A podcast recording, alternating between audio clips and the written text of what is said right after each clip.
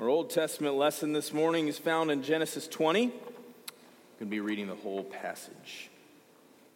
From there, Abraham journeyed toward the territory of the Negeb and lived between Kadesh and Shur, and he sojourned in Gerar.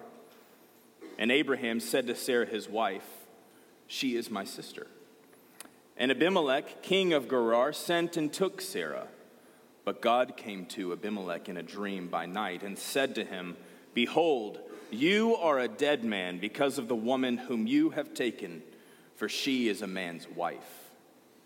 Now Abimelech had not approached her, so he said, Lord, will you kill an innocent people? Did he not himself say to me, She is my sister? And she herself said, He is my brother. In the integrity of my heart and the innocence of my hands, I have done this.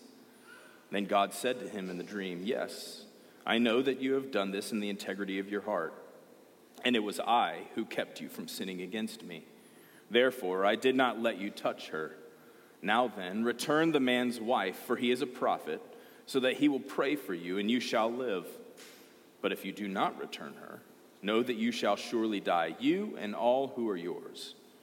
So Abimelech rose early in the morning and called all his servants and told them all these things, and the men were very much afraid. Then Abimelech called Abraham and said to him, what have you done to us? And how have I sinned against you that you have brought on me and my kingdom a great sin? You have done to me things that ought not to be done. And Abimelech said to Abraham, What did you see that you did this thing? Abraham said, I did it because I thought there's no fear of God at all in this place, and they will kill me because of my wife. Besides, she is indeed my sister, the daughter of my father, though not the daughter of my mother, and she became my wife. When God caused me to wander from my father's house, I said to her, This is the kindness you must do to me.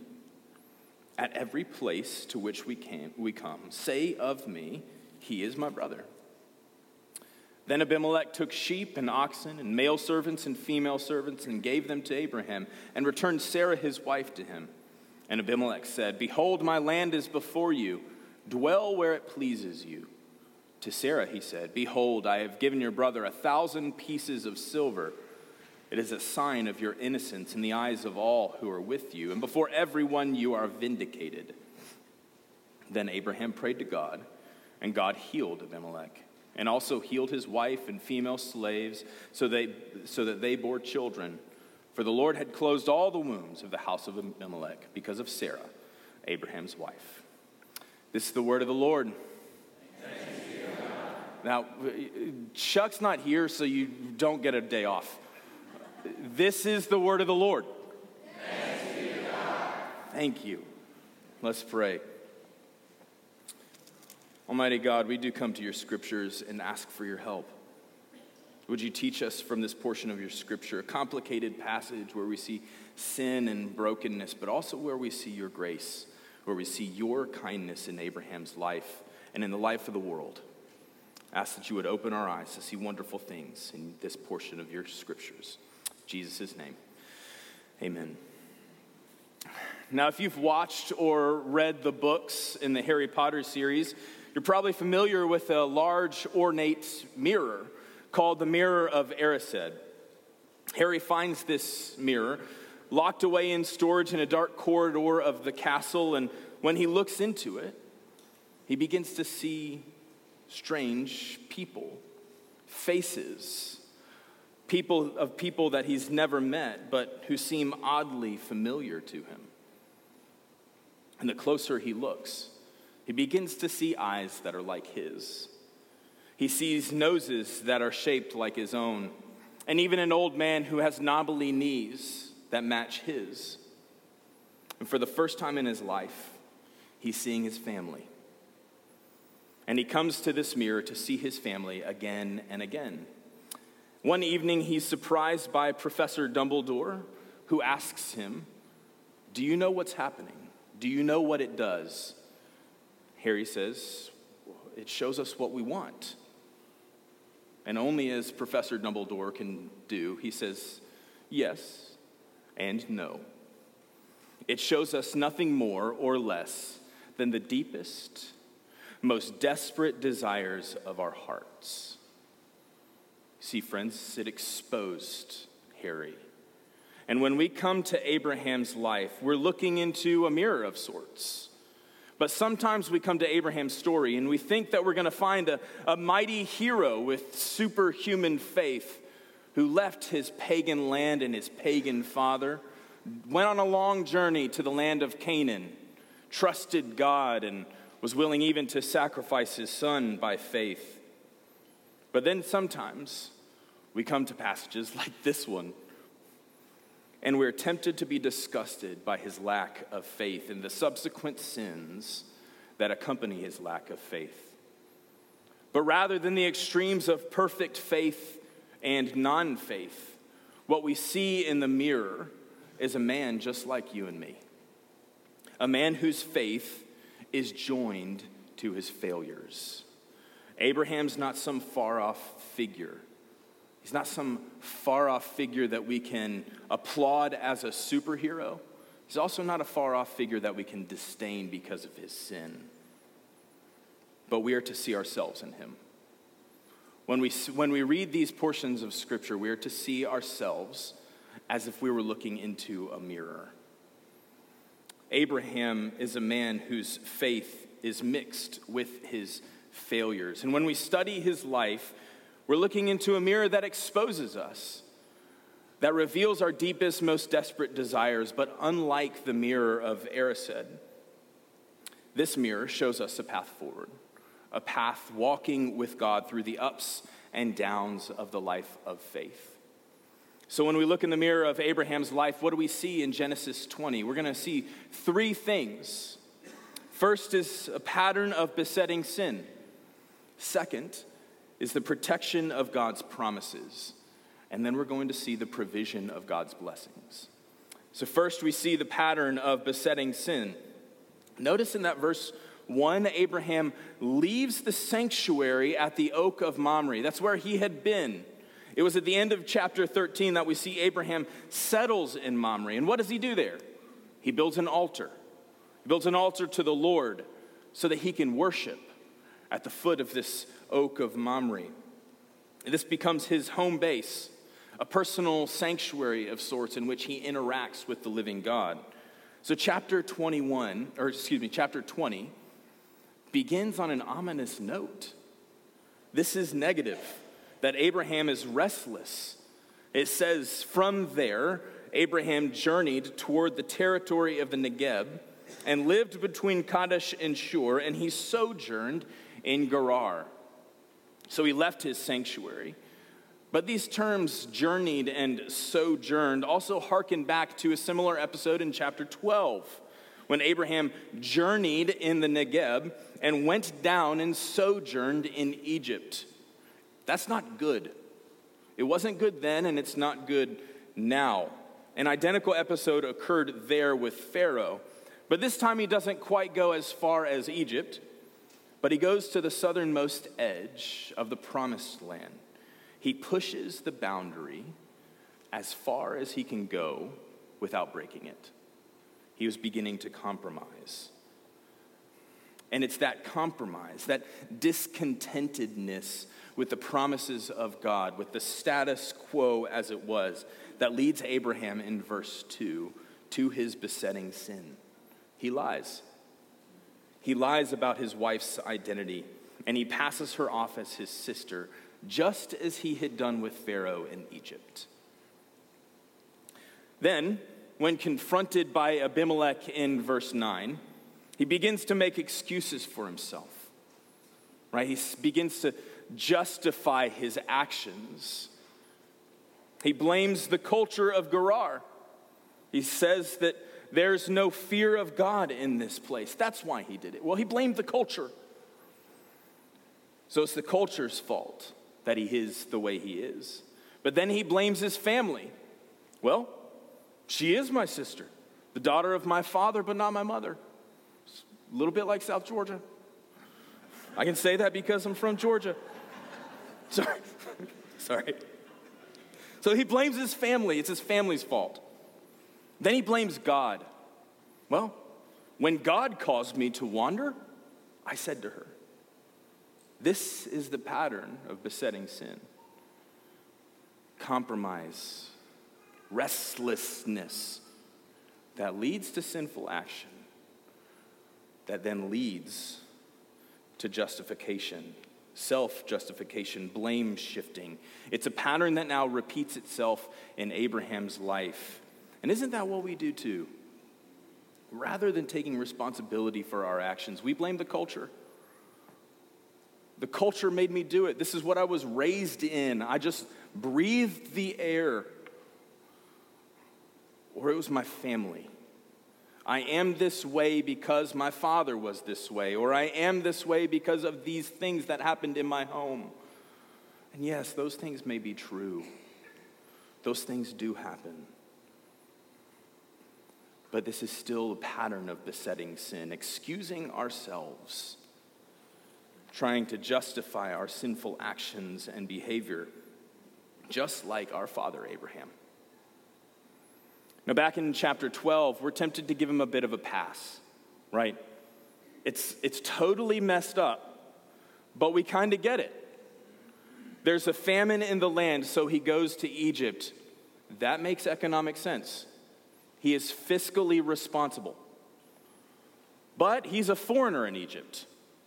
His wife is beautiful and his life is on the line. And frankly, he's kind of new to this whole God thing, right? He, he had been a pagan worshiper, in, a, a polytheistic pagan worshiper in, uh, in Ur.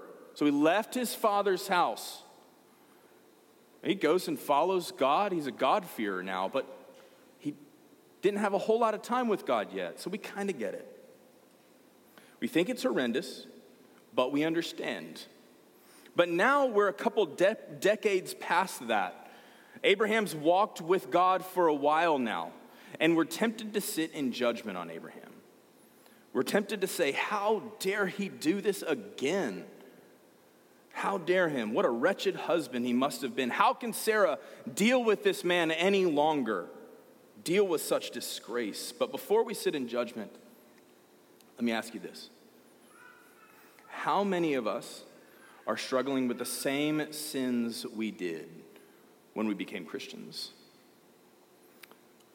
Or praise the Lord for those of you who've grown up in the church and never known a day apart from Jesus. How many of us are struggling with the same sins we did 10, 20, 30 years ago? Anger.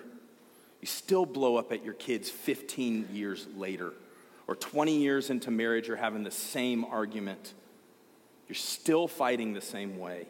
Gossip. You still talk about people behind their backs like we're in middle school lust, you still have those inappropriate thoughts. Greed, you have stuff, but you want more. Criticism, you still find something wrong with everyone around you. And if you can't think of one, it's probably self righteousness. So before we judge Abraham, before we judge anyone, let's take a long look in the mirror of Abraham's life and see the ways we continue to be plagued by the same sins. And when you blend all that up, when you blend all those besetting sins of all the people in the church, it gets complicated really, really quickly. And it can take a hard turn south. And it has done that. There are places it really has taken a hard turn south. There's a whole social movement called exvangelical have y'all heard that term? It's those who have left the church. They are deconstructing their faith, deconverting. And often it's claimed that it's an intellectual deconversion, struggles with creation and time and evolution and the presence of God. But when you listen to the stories, you hear people's struggle with reconciling sinful Christians with a sinless Christ. And we can have the same struggle when we come to this story. It's happened again. Abraham's done it again. It was Gandhi who said, I like your Christ, I do not like your Christianity. Your Christians are so unlike your Christ. And to that I'd say, yes and amen. We are so unlike our Christ. But Jesus did not give up on Abraham, even though he struggled with his besetting sins. And he does not give up on you. And praise the Lord, he doesn't give up on me either. So we see a pattern of besetting sin in Abraham here, but we also see it in ourselves. And then, secondly, we, we see the protection of God's promises. At the beginning of chapter 12, God promised to give Abraham a land and a people and to make his name great so that he would be a blessing to the entire world.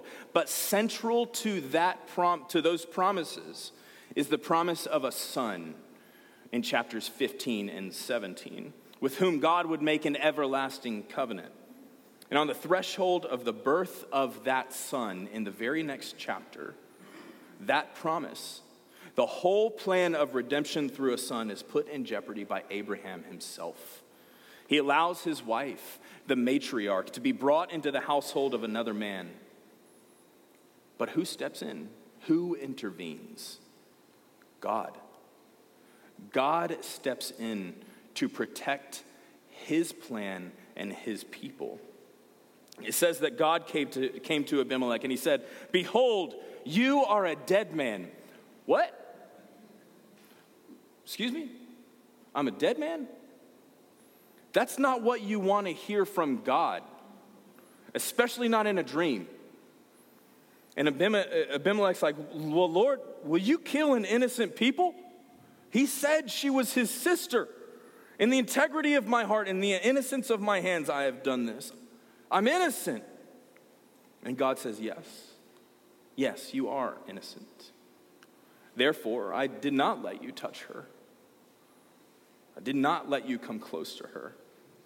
It's likely that Abraham or that God had afflicted Abimelech with some sort of illness, which would also explain why he didn't approach Sarah.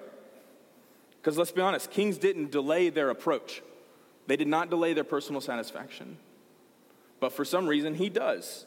Whether it's illness or some sort of affliction, we're told that God says to Abimelech in the dream, I did not let you touch her. I did not let you touch her because of his promise to Abraham.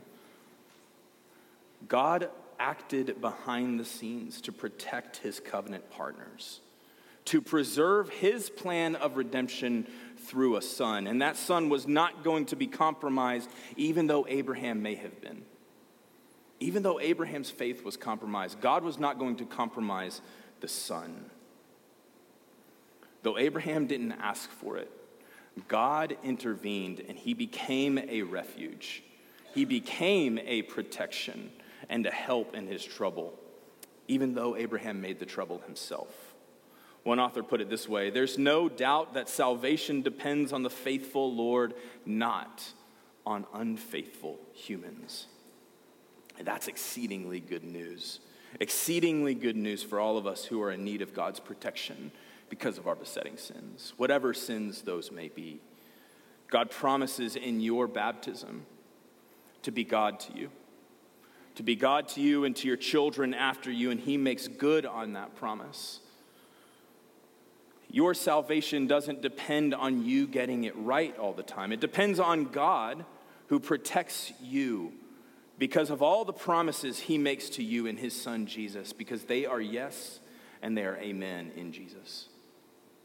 They are yes and amen in him. You are secure in God because of God's faithfulness in Jesus. We're told in Romans 8 that there's nothing that can separate us from God's love in Christ Jesus. He says, Paul says, neither death nor life, nor angels nor demons, nor things present nor things to come, nor powers, nor height nor depth nor anything else in all creation will be able to separate us from the love of God in Christ Jesus our Lord. And so when your besetting sins plague you, and the evil one comes accusing you, telling you that you deserve death and hell, and taunting you because of your failures, you can say with Luther, I admit that I deserve death and hell. What of it? For I know one who suffered and made satisfaction on my behalf. His name is Jesus. He's the Son of God. Friends, though your, fail, your faith is mingled with your failures, it's God who protects you. It's God who preserves you because of the promises that He makes to you in Jesus. So we see the pattern of besetting sin. But we also see the protecting hand of God, protecting us because of his promises to us in Jesus. And then lastly, we see the provision of God's blessings. Chapter 20 uh, ends in a way we wouldn't naturally anticipate when we read stories, uh, right? We're expecting Abraham to, uh, to be in trouble, but at some point along the way, we've kind of begun to expect something else out of God. We've learned to expect differently. It ends with God's prodigal generosity, a profound kindness to Abraham. Look with me at verses 14 through, uh, through 18. Then Abimelech took sheep and oxen and male servants and female servants and gave them to Abraham and returned Sarah his wife to him. And Abimelech said, Behold, my land is before you, dwell where it pleases you. To Sarah he said, Behold, I have given your brother a thousand pieces of silver. It's a sign of your innocence in the eyes of all who are with you, and before everyone you are vindicated. So Abimelech gives Abraham sheep, oxen, male servants, and female servants. We're not told how many, but we're to expect that it was a large sum. Uh, and, and if that weren't enough, if it weren't enough just to give him things, we're told that he says to him, My land is your land. Dwell wherever you want. Look out at the land. If it pleases you, live there. Now, this is an exceedingly generous offer from a king who had been uh, cursed because of Abraham's sins. But he goes a step further. And Abimelech gives Abraham and Sarah a thousand pieces of silver. Right? If, it, if land wasn't enough, if things wasn't enough, he's like, I'm going to give you a thousand, a thousand pieces of silver. That would have taken a laborer at least four lifetimes to sum up. Four lifetimes. And this king gives it to Abraham. This pagan king under God's providential guidance, gives to God's chosen servant all that God has appointed in that moment. That is prodigal generosity. That is a profound kindness. And he does the same to you and me. We don't deserve salvation. We don't deserve God's kindness, but he's a prodigally generous God, offering the abundance of his wealth to his children. But there's another episode of God's provision occurring later in the next chapter, at the end of Genesis 21. Verses 22 through 24, we see a treaty being struck by Abraham and Abimelech over the rights to a well that Abraham dug. Apparently, some of Abimelech's uh, men, unbeknownst to Abimelech, had stolen a well that Abraham, Abraham had dug. And Abraham wants it back. And through an exchange of goods and promises, Abraham receives the rights to the well. And he became the de facto owner of the land that was surrounding that well. So now Abraham owns a plot of land in the plot of land that was promised to him. More evidence of God's promises coming true, particularly of land, through the provision of his blessings to Abraham. Did Abraham deserve it? Absolutely not. Was God kind? Absolutely. But the unique thing about this interaction is that Abraham relates to Abimelech as an equal. He's not a servant. He doesn't relate to him as a sojourner anymore. Something's happened to Abraham. Something's changed about him. He's no longer afraid for his life, and he becomes a man of his word. Remember earlier we said his besetting sin was lying. He's now become a man of his word. The word to swear is used four times in Genesis 21, 22 to 34, but its root word is used nine times in that passage, counteracting the deception that was Abraham's in Genesis 20 and 12. He's changed. But what changed? What happened to Abraham or for Abraham? What had God done?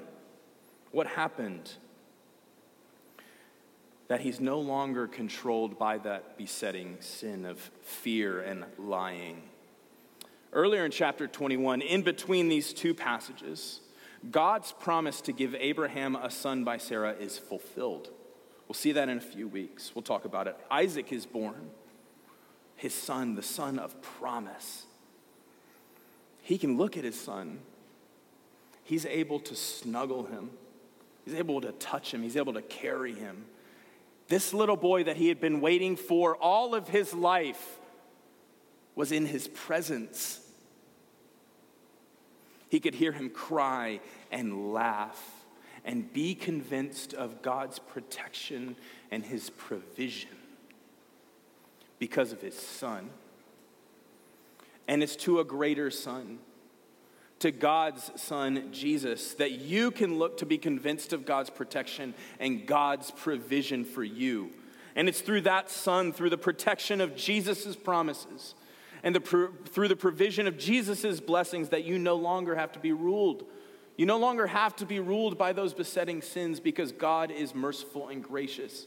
As we heard earlier, He is slow to anger and abounding in steadfast love in His Jesus. You don't have to white knuckle it anymore. You don't have to do more and try harder. You don't have to keep calm and carry on. You simply look to that Son. You look to Jesus, to God made flesh, and you trust. Because God's ultimate protection and his ultimate provision is his son. It is Jesus. He is the protection, he is the protector, and he is the provision and the provider. And if that weren't enough, God promises to give you a land along with him. Not a plot of land in the Middle East, but the whole world. The entirety of the world when Jesus returns you and I will inherit with him. God says, He who did not spare his own son, but gave him up for us all, how will he not also with him graciously give us all things? Praise the Lord. So when your besetting sins plague you like a thorn in your flesh, trust that it's God who powerfully protects you and it is God who brought, prodigally provides for you in his Son, Jesus. Let's pray.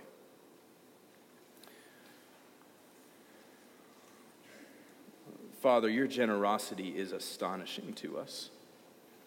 When we see ourselves as we truly are, with all of our faults, with all of our failures, with all of our sin and transgression and guilt it's astonishing that you would even think about us, that we would even come into your mind. But you are gracious and merciful. You are kind to those you have made. And we ask by your grace, teach us to trust. Would you change us? Cause us to no longer be burdened by besetting sins. Would you teach us to believe? Help us in our unbelief. We ask in Jesus' name. Amen.